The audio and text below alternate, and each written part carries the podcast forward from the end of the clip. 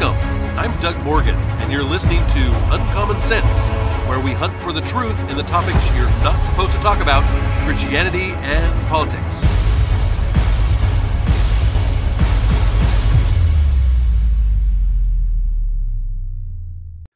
We just recently celebrated President's Day, and many people don't know what they're celebrating, if they celebrated the holiday at all.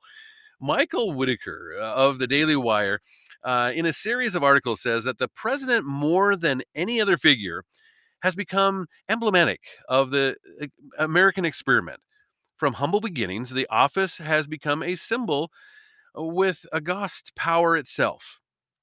The commander in chief of the greatest military force in human history, the leader of the free world and America's representative on the world stage, the de facto leader of the whatever party he belongs to, the chief executive of the largest employer in the country, who can mold and bend countless federal policies with a stroke of his pen.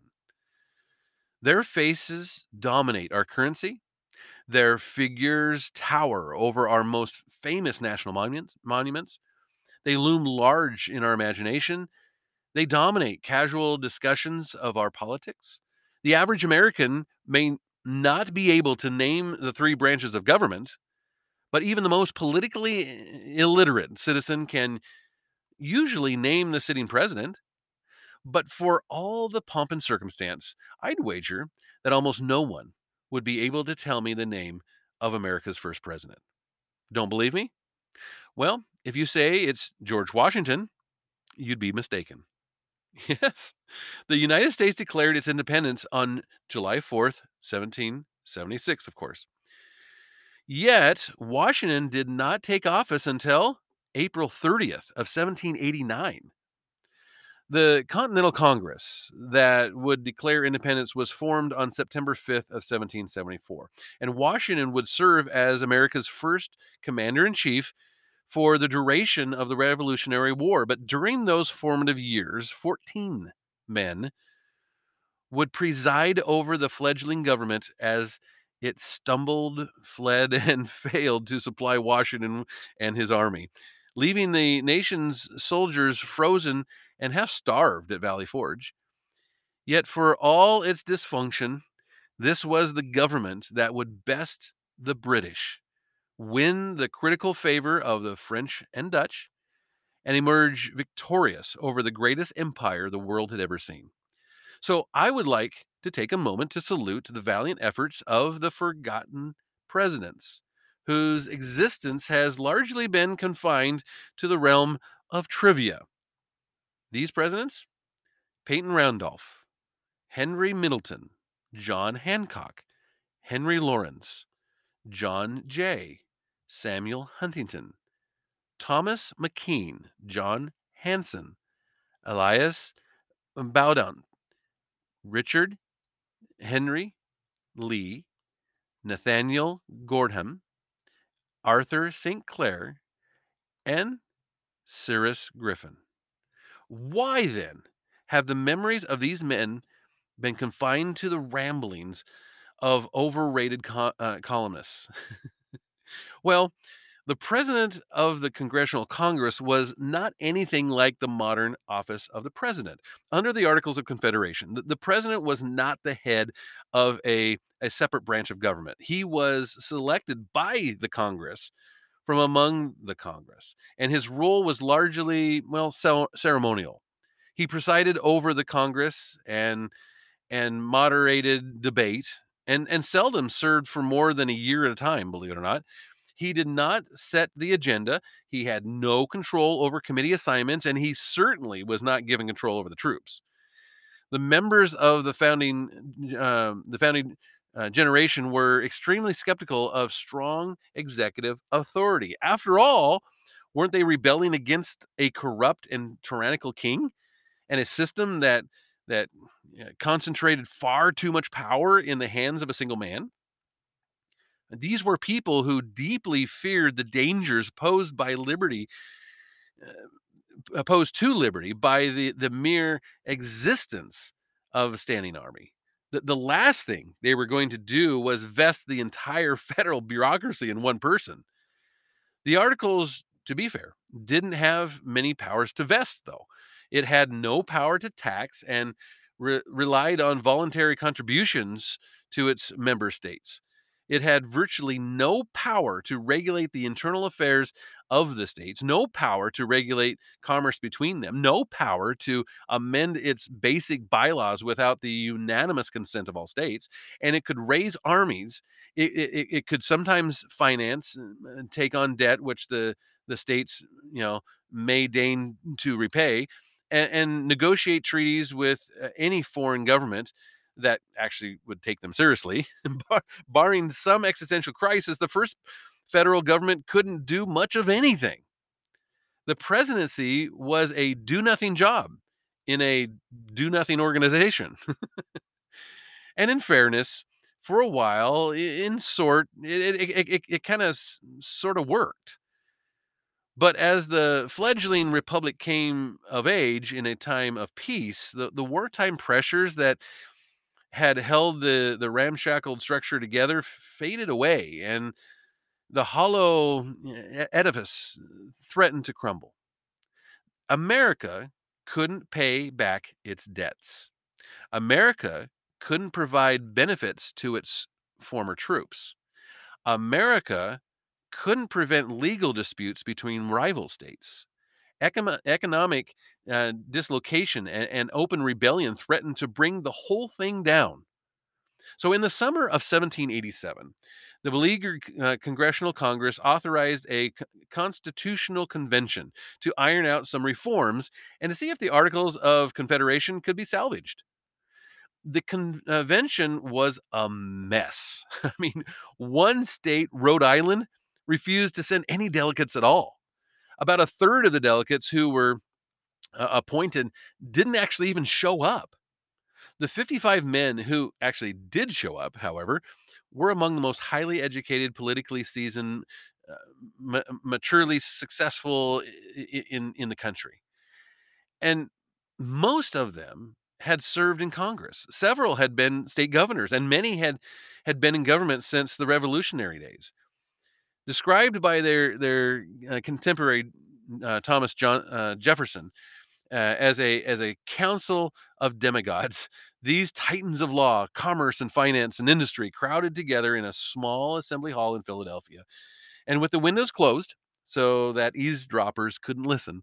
And over the course of an agonizing, hot, and muggy summer, with no air conditioning, of course, tried to see if they could salvage this thing tensions were really high. And, and one of the first conclusions drawn by the convention was that the art- articles were broken beyond salvation. And the only way to the only way to go forward was to start over from scratch.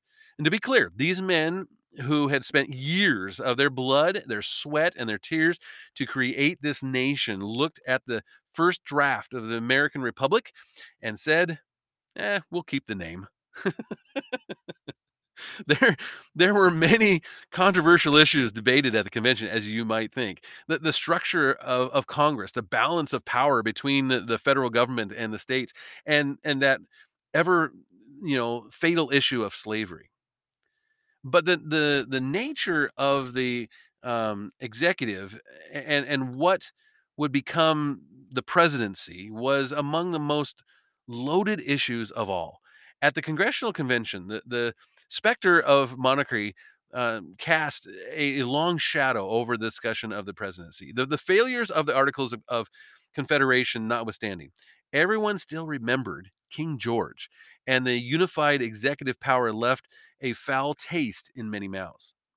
Reasonable voices could point out that while a body of, of de- desperate interests might fight among the, themselves, a unified power is in an ideal position to grasp even more power. A president can act quickly and decisively during a crisis and then refuse to relinquish those powers once the emergency has passed. we we've seen that in a lot of democratic governors since COVID. However, a strong executive could also do things which kind of uh, d- uh, d- it's kind of deliberatives uh, the the body's um, structure. So uh, some situations like an invasion or a rebellion require quick and decisive action. Um, the uh, continent of history, a handful of delegates tried to to square this circle by following the example of the Roman Republic, right? So they they tried to look into history and they tried to say, okay, maybe we can learn from it. Like like America, Rome had had thrown off tyrannical kings and loathed monarchy sin- ever since. But unlike America, Rome had extremely powerful magistrates. They were called the the consuls, who held the power of life and death over their citizens and were immune from legal um, prosecution while in office. However, there were two consuls, and each had unlimited veto power over the activities of the other. This has some advantages. I mean, the executive can act quickly and decisively when necessary, but if one consul gets power hungry, well, the other consul could check him. However, the plural, plural uh, executive situation um, comes with its own suite of problems. What happens when the two consuls disagree? Well, mutually assured vetoes means nothing happens, in which case we're right back where we started. Worse, when a um, consular army was um, deployed in the field, the command altering between the two just results in, in a disastrous situation. I mean, you, you, you can't. They don't know who to listen to, right? The the um, j- just just kind of looking back and observing that a house divided against itself cannot stand, and and the framers they they tabled the the plural executive almost immediately. So they looked at that and said, nope, that's not for us. Of course, the Romans had a different office that they called that they that they would fall back on in extreme emergencies, where the Senate could appoint one man whose word was law, kind of like a dictator, right? But if you've ever heard the name Julius Caesar, you know exactly where the story goes. Dictators aren't good. It doesn't go well. And terrified that their Frankenstein creation might turn into a dictator despot, um, there and and really uh, just just take away any kind of of freedoms that that that they might have. Well, the the convention quibbled over the specifics of how this would look. Should the president be, you know, selected by states, or should he be selected by the, the Congress, or maybe popular election? Should he be elected for life? Um, you know and and and be there you know contingent on good behavior or should he only be eligible to serve, you know, a limited term. Ultimately, the convention actually took a cue from the Enlightenment philosopher um, uh, Montesquieu, who uh, decided that the the executive and the legislative branches should be separate and separated, and alongside the judiciary, their powers could be turned against one another to check ambition with ambition. You see, it's that checks and balance type system. Congress could have no role in selecting the president, but would have the power to confirm or deny the appointments of his most important underlings and his desired judges.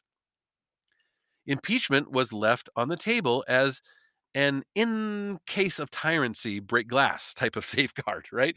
With a further safeguard of two thirds threshold for conviction in the Senate so that the House couldn't just simply impeach happy, you know, they, they could be impeach happy for political purposes, which of course we've also seen recently, right?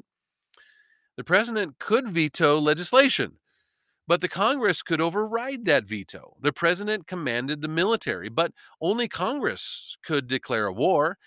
And the Smorgasbord Electoral College gave the people and the states the power to reward or replace the chief executive quite regularly. All of this wasn't enough to satisfy the detractors. And according to the Anti Federalists, the power of the presidency was one of the major deficits of the Constitution. But supporters would point out that George Washington would inevitably be the first proper president and that his administration would set the standard for all his successors. Washington had already walked away from uh, absolute power after relinquishing his command at the end of the Revolutionary War, and is perhaps unique in American history for the unique administration and trust Americans of all political backgrounds had for him. If anyone could could paper over uh, ambi- ambiguities or you know deficiencies in the office, it would be him. Now, Washington would set the tone for the presidency in, in many ways. He supported the adoption of the Bill of Rights, which would further limit the federal government's powers. In an age of you know regal titles and and and in, in instead instead he he didn't want His Highness or His Majesty. He settled on the simple, really honorific of Mr. President. He treated his veto power not as a stamp of approval, but as a tool of constitutional review. He would veto only two bills on the grounds that he thought they were unconstitutional. And crucially, after being unanimously elected and, and, and widely popular, he stepped away from power after two terms, setting a precedent that would voluntarily observed by his successors. And a, a precedent that the office was greater than any one man. Well, until Roosevelt came along and ruined that. But uh, un- unfortunately, America would peak early and hard. Uh, John Adams, our, our second president, would uh, overreach his authority by pushing through the Alien and Sedition Acts, which led to the jailing of some critics of his administration. Although he did did he did admirably uh, set the the precedent for a peaceful transition of power. Jefferson was famously said that that government is best that governs least. Admittedly, he stretched his own powers to secure the Louisiana Purchase, but you know, whatever. The power of each subsequent president would ebb and flow, um, but the the the trend line was was clear almost immediately. Over time, the president would wield greater and greater influence. While each president has had his own approach to the office and has tested the boundaries of his authority in different ways, the tenure of the founding generation has comparatively subdued. Each of their their own strengths and weaknesses, you know, they, they each had had them, but from Washington to um, Adams to Jefferson to Madison to Monroe and to Adams again, there was a broad consensus on what the president could and could not do. The consensus, however, would be challenged by a consummate outsider.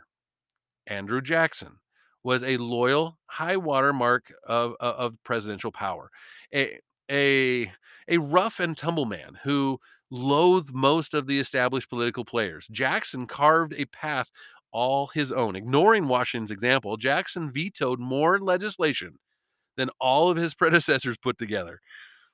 In the case of Worcester versus um, Georgia, when the Supreme Court ruled that the Cherokee Nation had a right to their own land under federal treaty and could not be removed, Jackson Jackson completely ignored them, supposedly saying that the Chief Justice John Marshall has made a has made his decision. Now let him enforce it. a move which neat, neatly embodied the watchman problem. Uh, if the man tasked with enforcing the law simply refuses to enforce it, then who enforces the law upon that enforcer? Few of the of his successors would match Jackson's influence until Abraham Lincoln was elected, and often listed first in the pantheon of American legends. Few men have been as revered by history and as reviled by their contemporaries as the man who saw the country through the Civil War.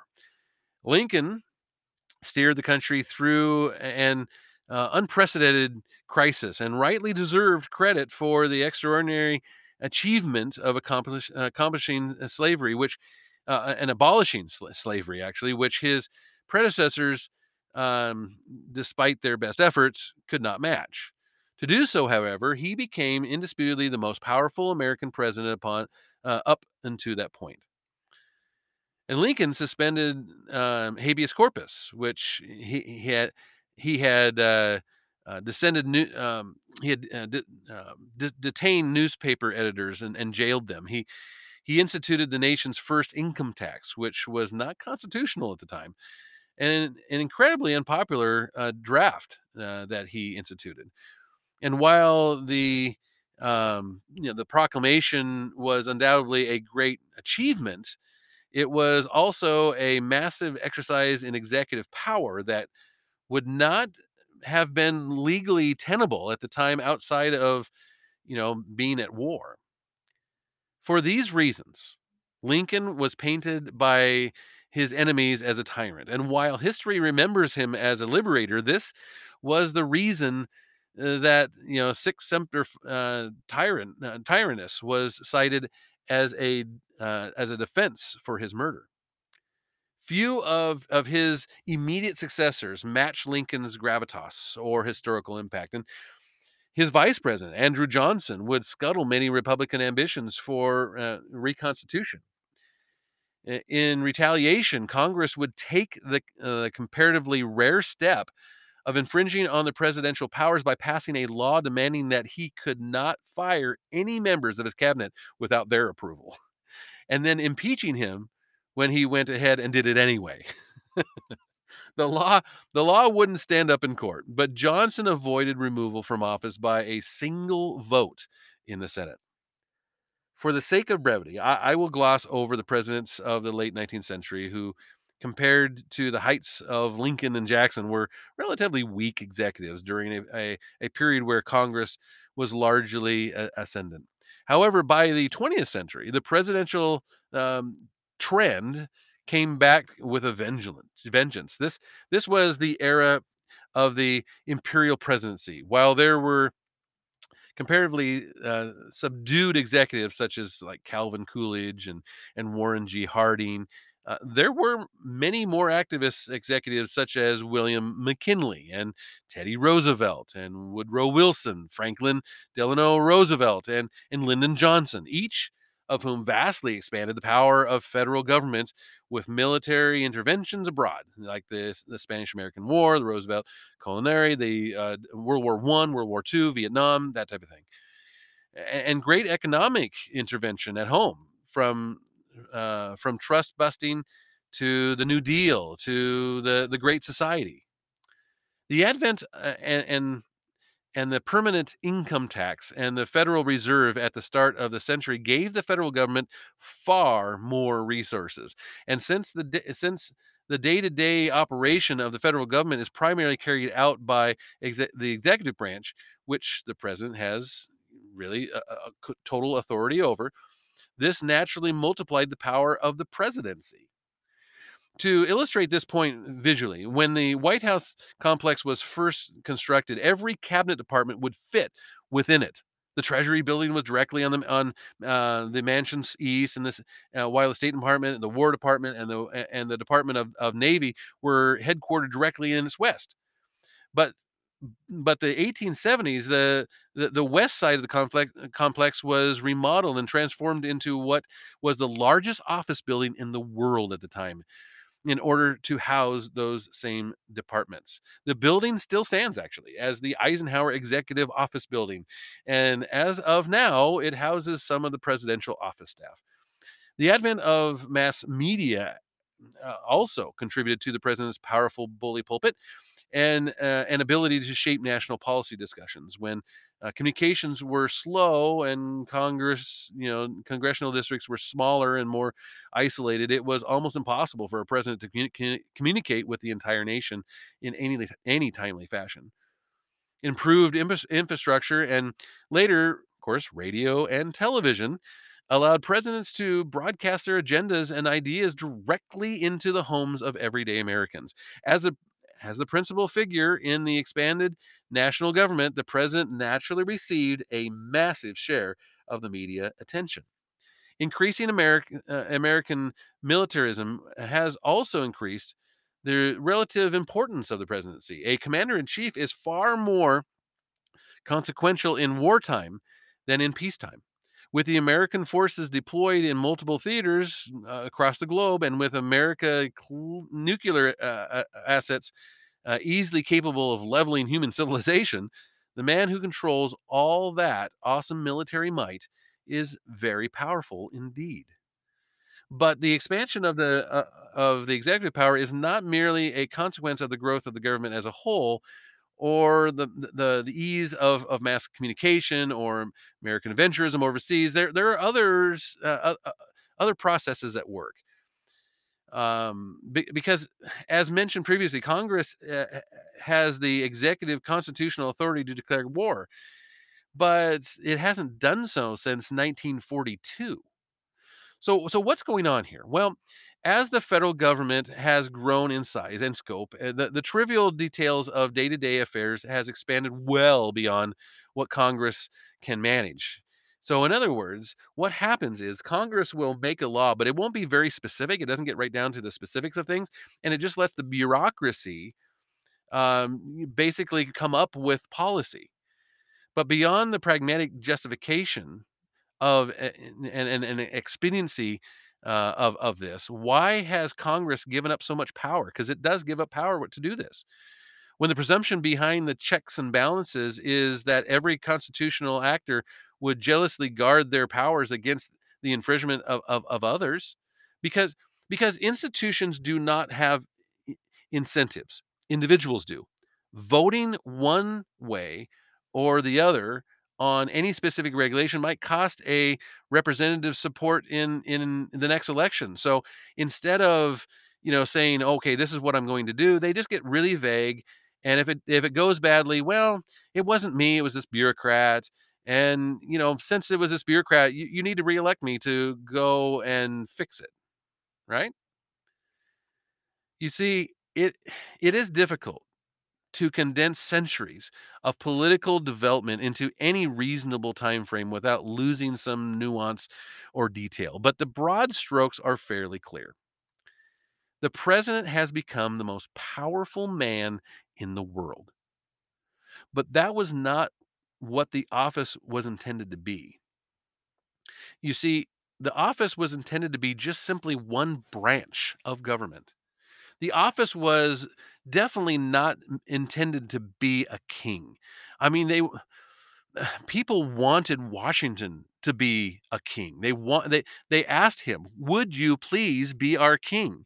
Many came from that type of system, but many also saw the flaws in that system. I mean, that is a big reason why we are a country today because of the flaws of that system and people that were trying to escape that. And Washington knew that, and he said, "No, I'm not going to be your king. I the the the office should not have that much power." And so our founding fathers, who literally were geniuses, I mean, to think about these men who, I mean, there were so many more people that were supposed to be there, but they failed to show up. They didn't want to show up. And yet, those 55 men literally put together something that had never been seen before. They learned from history. They understood what, what went right and they understood what went wrong with these systems that weren't a dictatorship and weren't something where a monarchy where you have a king and a queen they learned from these things and they said you know what they they they took that and they took the bible and they said i think we can make something better i think we can make something that allows people the freedom to do what they want to do that gives them the freedom to to to, worship whoever they want to worship. That gives them the freedom to speak out and say what they want to say. That gives them these freedoms that aren't given in any other system. And they did this and they put this together and they did it without saying that one man should have it because yes i mean george washington he was a really great guy in, in, in, as far as when you when you look at what he did for our country and what and and and the uh, the courage that it took to do the things that he did not just militarily but militarily yes but also after that and and saying hey this is what a president should be. When you look at all of that you know even even when he would even if he was to be the king what would happen after him? It would all fall apart. And so these men they were geniuses and they put together the system that we have. And as as we commemorate the men who held that office and the, the office of presidency was just one of three branches and made it what it is today we should ponder this. Is the presidency what it should be? I would love to hear from you on that. I would love to hear whether or not you think the president today and the presidency today is what it should be. And you can always do that at uncommonsensepodcast.com. Thank you very much for listening. This podcast is a production of Morganite Communications.